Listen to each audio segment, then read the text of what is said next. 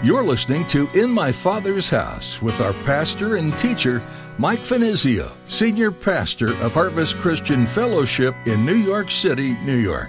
In my Father's house, there's a place for me. In my Father's house, where I long to be. Oh, my heart will not be troubled. Remember what you said. You'll return that I might live in my Father's house. He has provided salvation, and there is a judgment. Those lost souls flashed on countless opportunities they had in life that were either neglected or rejected. Listen, folks, if you reject Jesus now, you'll never forget it in hell. The word in hell, the chief word in hell, is remember. And you're going to have an all of eternity in torment to remember those opportunities that you never took advantage of. In today's message, Pastor Mike will remind you that there's a reason that salvation is necessary, and it's a reason we often ignore. Have you ever seen a young child do something that they know they shouldn't, but they're little and it's just so cute? Our own sin in our lives can be a bit like that. We can downplay it and pretend it's not a big deal, but in reality, it's these sins that separate us from God. It's these sins that condemn us to an eternity spent away from God. We need to run from our sin. Now here's Pastor Mike in the book of 1 Peter chapter 3 as he continues his message, Is Jesus God?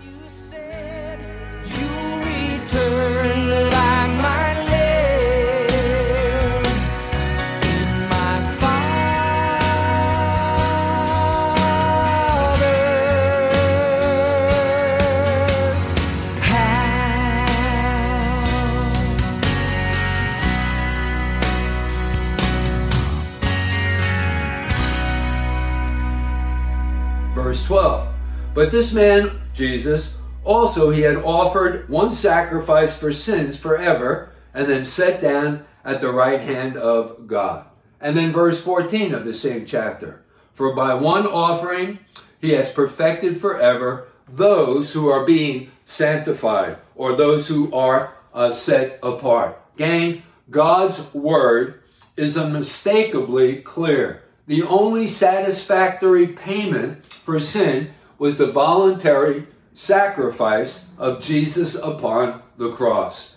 Now go back to our text. Notice there in verse 18, we're told the just for the unjust. Jesus, the just for the unjust. You see, sinful humanity deserved to die, but he, his substitutionary sacrifice, he paid the entire price. You know, in the book of Hebrews, the writer puts it this way But we see Jesus, who was made a little lower than the angels for the suffering of death, crowned with glory and honor, that he, by the grace of God, might taste death for everyone. Do you see that? That he might taste death for everyone. He paid sin's penalty, the just for the unjust. Jesus died for all. You know, John the Baptist put it this way. Remember when John was baptizing people down at the Jordan River, and all of a sudden Jesus appears upon the scene. And then he draws everyone's attention to Jesus. And this is the way that he recommends him to them. Behold the Lamb of God, which taketh away the sins of the world. The righteous for the unrighteous, the holy for the unholy, the pure for the impure, the shepherd for his sheep, that all might be saved, that all might know God and secure eternal life. Now go back to verse 18. Notice we are also told he did this that he might bring us to God. You see that there in verse 18, that he might bring us to God. You see, because of man's innate sinfulness, out of fellowship with God, he made it possible for us to once again come back to God. Luke's Gospel in chapter 19 and verse 10 really sums up what his ministry was all about. He's, there we are told, For the Son of Man is come to seek and to save that which was lost. So that's it. He is the way. And that's why he came. He is God's provision, and there's nothing to be added to it. All we need to do is simply believe and accept it. But someone might say, Why should I believe? How can I accept something I don't fully understand or comprehend? Well, it all comes down to faith. Listen, if God is willing to save us by simple faith in Christ's sacrifice upon the cross, dying in our place, we should be willing to believe. So, we must come by faith. You know, there's this story about this businessman, and after a hot and dusty drive, this businessman registered at a hotel in the south. He noticed a drinking fountain with a sign above it stoop and drink. Well, he eagerly stepped to the fountain, anticipating a cool, refreshing drink of water. Upon reaching it, he put out his hand to turn on the water, but found no handle. He looked for a button to press or a foot pedal to step on, but found none. Confused, he tried to reason out the perplexing situation. He was thirsty, and the sign over the fountain plainly said, Stoop and drink. Was it a joke, he thought? But then suddenly, the meaning of the, sound, the sign became clear. He simply bent to the fountain, and cool water flowed instantly to his lips. Refreshed, he examined the fountain and discovered a hidden electric eye, so placed that when a certain beam of light was intercepted, a switch was thrown, which opened the faucet and permitted the water to flow. Listen, gang, there is another fountain where men and women are invited to drink in a similar way. It is the fountain of the water of life. Jesus, remember, when addressing the Samaritan woman at Jacob's well, said this. It's recorded first in John's Gospel in chapter 4 and verse 14. Whoever drinks of this water that I shall give him will never thirst, but the water that I shall give him will become in him a fountain of water springing up into everlasting life. Now, once again, some refuse to drink from this fountain because they cannot fully comprehend how it works. They don't understand how a person can go from death to life. Then there are others, like this traveler in the story that I just shared with you, who are trying to do something themselves. They're looking for a handle, to turn a button, to press, or some other way, to earn their salvation. Listen, we just need to stoop and drink. By faith, all is ready. There's no reason to be lost. In the book of Romans, in chapter 10, in verse 13, Paul said, Whosoever shall call upon the name of the Lord shall be saved. Folks, Christ's unique death presents unequivocal evidence that he is God. Now, there, uh, the second thing that I want to draw your attention to, the second evidence, the second proof that Jesus is God, that is his appearances. So if you're taking notes, write that down. There are his appearances. And I want you to think about the many appearances after Christ's uh, death upon the cross. First of all, he appeared to Mary Magdalene at the very tomb site, uh, twice to his disciples in the upper room, uh, once with Thomas not present, the second time with Thomas present. Also, he appeared to his disciples. Remember the two disciples who were going back home on the road to Emmaus? And then also, we are told, according to 1 Corinthians in chapter 15, down on the Galilee, he appeared one time to 500 people. So death was not the end of our Lord, as his enemies had hoped. He rose again upon the third day. Now let's go back to our text. Once again, let's go back to verse 18. Uh, there we are told that he might bring us to God, being put to death in the flesh, but made alive by the Spirit.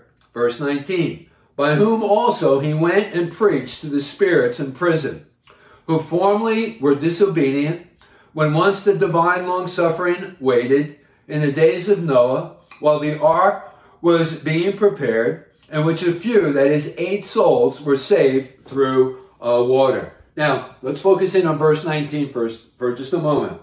Verse 19, that is, Jesus, we are told here according to this text, descended into uh, hell. Now, this truth, uh, that is, during the three days, just in case you were wondering, what did Jesus do for those three days before uh, he rose again from the uh, dead? Well, first of all, Jesus descended into hell. Now, this truth is actually affirmed in the book of Ephesians in chapter 4 in verses uh, 9 uh, through 10, actually verses 8 through uh, 10.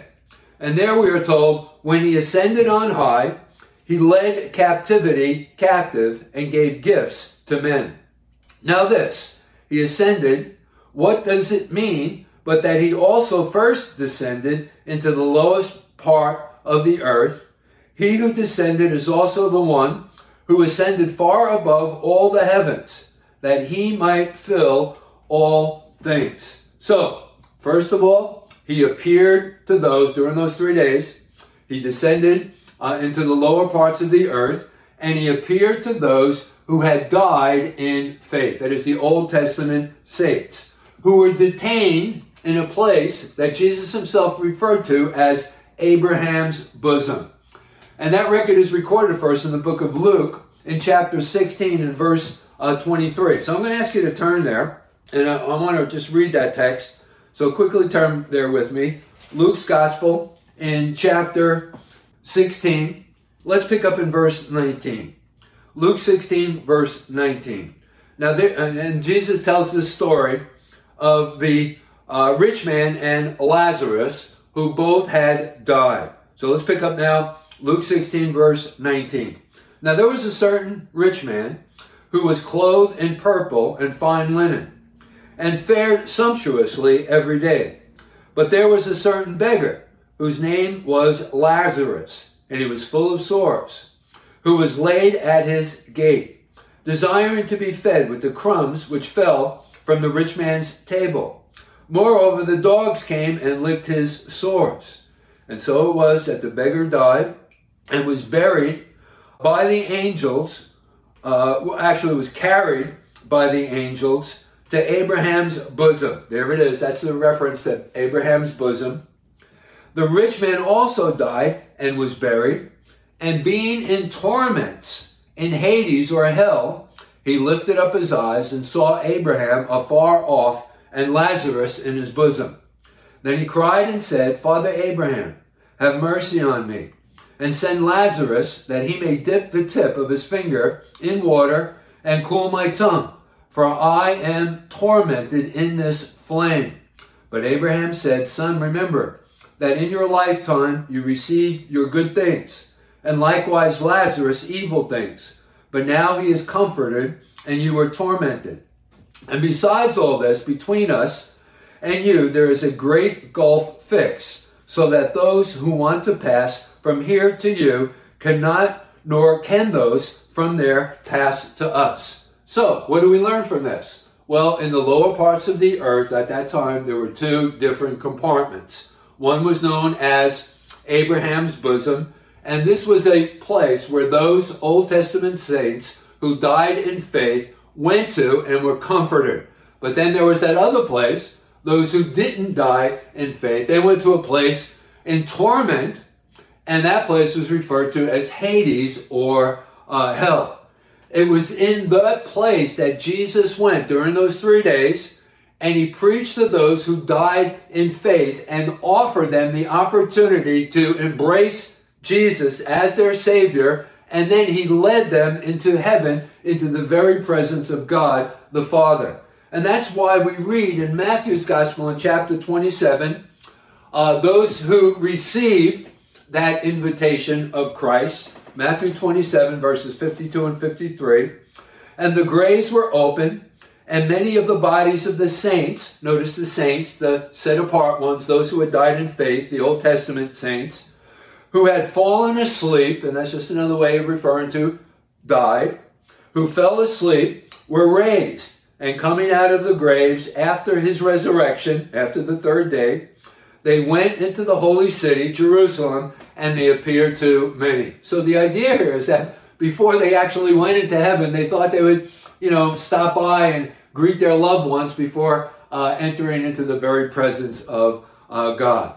So that's what Jesus did. But what about those others who were in that other compartment, that place of torment, tormented in hell's flames? Well, Jesus bore witness to them as well, silencing them forever, and their mocking, their wicked hearts. He verifying what God said throughout the ages is true. There is a God. His laws are not to be violated. He has provided salvation, and there is a judgment. Those lost souls flashed on countless opportunities they had in life that were either neglected or rejected. Listen, folks, if you reject Jesus now, you'll never forget it in hell. The word in hell, the chief word in hell, is remember. And you're going to have an all of eternity in torment to remember those opportunities that you never took advantage of in responding and receiving Christ as your Lord and Savior. The third indisputable uh, proof, as it refers to is Jesus God, is his resurrection from the dead. Now, there is a continuous present realization and manifestation of his resurrection being experienced in new life and power in all who have put their faith and trust in Jesus. And that would be you and me. That is that work of God's Holy Spirit working in us and through us, changing us from the inside out, conforming us into the image of God's Son. And if Jesus wasn't God, how would that even be possible? You see, when we receive the living Christ into our hearts as our Savior, the immediate result is new life. Paul said it best. He says, If any man or woman be in Christ, he is a new creation. All things have passed away. Behold, all things have become new. And I think this is what Peter had in mind. Go back to our text. Notice there in verse 20 when he says, Eight souls were saved by water. And I don't believe that Peter here is referring to water uh, baptism. Rather, this is an analogy taken from the days of uh, Noah and building the ark. They were saved by that ark, which was a type of Jesus. You say, how was the ark a type of Jesus? Well, it was God's way of salvation, right? God was going to destroy the earth and begin all over again. So there was only one way of escape. There was only one way of salvation. Even as there's only one way to escape from our sins today and God's judgment. There's only one way. Jesus is the way, the truth, and the life. No one comes unto the Father except through him. So the ark in the Old Testament is actually a type of Jesus Christ that was resting upon the water. Notice it is only, according to verse 21, through the baptism, and I believe that's a reference to the baptism of the Holy Spirit, that work of the Holy Spirit within our lives, regenerating us, uh, helping us to become more like uh, Jesus, that we can pass from the old life to the new. That simply is made possible by the resurrection of Jesus Christ. Now, the fourth and final proof that Jesus is God is his position. Notice what it says there in verse uh, 20. Let's go back to our text. Who formerly, uh, there in verse 20, who formerly were disobedient when once the divine long suffering uh, waited in the days of Noah while the ark was being prepared, in which a few, that is, eight souls were saved uh, through uh, water. Uh, there is also an antitype uh, which now saves us. Baptism, not the removal of the filth of the flesh, but the answer of a good conscience towards God through the resurrection of Jesus Christ, who, gone into heaven, and is at the right hand of God, angels and authorities and powers having been made subject uh, to him. So Jesus is that supreme authority. Let me back this up with a couple of uh, cross references for you in the 72nd Psalm in verse 17. His name shall endure forever. His name shall continue as long as the sun, and men shall be blessed in him. All nations shall call him uh, blessed. Let me give you another cross reference from the book of Ephesians in chapter 1, verses 21 and 22. For above all principality and power and might and dominion, and every name that is named, not only in this age, but also in that which is to come, and he put all things under his feet, and gave him to be head over all things that is the uh, church. Yes, Jesus, Jesus hasn't fully exerted his power by virtue of his position. But, gang, one day he will, as he comes once again, his second coming, to rule once again upon the earth.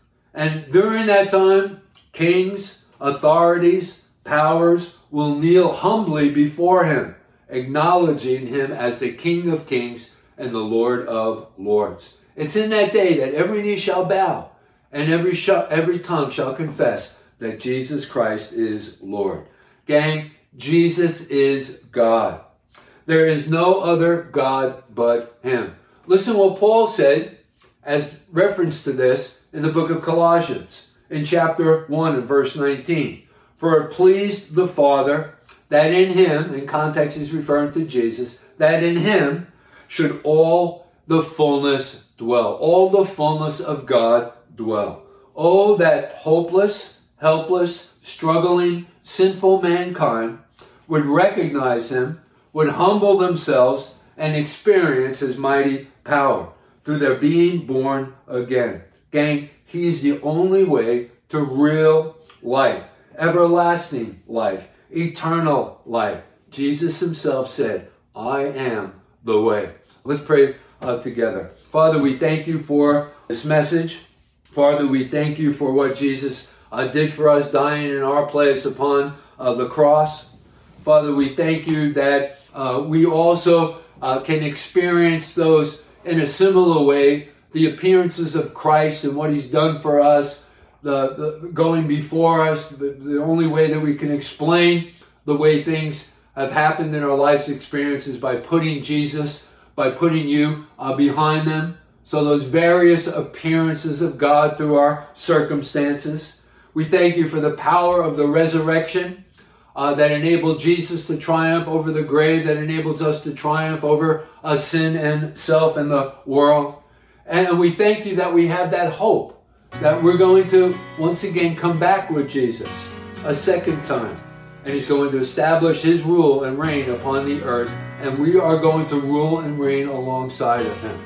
Father, we thank you for these things. Lord, engrave this message upon our hearts. Father, bless now. Father, uh, I pray that this message would uh, just transform us and uh, just encourage us in our walk in our relationship with you. In my father's house, there's a place for me. In my father's house, where I long That's all we have time for on today's edition of In My Father's House. Thanks for joining us. Did you know that you can listen to Pastor Mike's teachings on your favorite podcast app? Just search for In My Father's House with Mike Finizio. Be sure to subscribe and let us know you're a listener in the comments. We love seeing how God is using His Word in incredibly powerful ways. If you don't yet have a church to call home, we'd love for you to join us for worship this Sunday at Harvest Christian Fellowship. You can find all the information you need at harvestnyc.org. While you're there, you can reserve your seat by clicking on Contact and then the Register link. We're located in Midtown Manhattan, and there's easy access from Port Authority on 42nd and Penn Station on 34th. If you're not in the area, or if you're unable to attend in person, we'd still like to have you be a part of our time studying God's Word. We're live streaming our services each week, and you can connect on our website. Again, that's harvestnyc.org. If you'd like to hear today's message again or to catch previous Sunday messages, click on the Resources tab. You can also watch services through our Vimeo link or connect with us on Facebook and Instagram. Links to all of these are available at our website. One more time, that's harvestnyc.org. As we wrap up our time with you today, we'd like to remind you just how much your Heavenly Father loves you. We also want you to know how grateful we are to have you as a part of our listening audience. Thanks again for joining us. We look forward to learning more from 1 Peter next time on In My Father's House.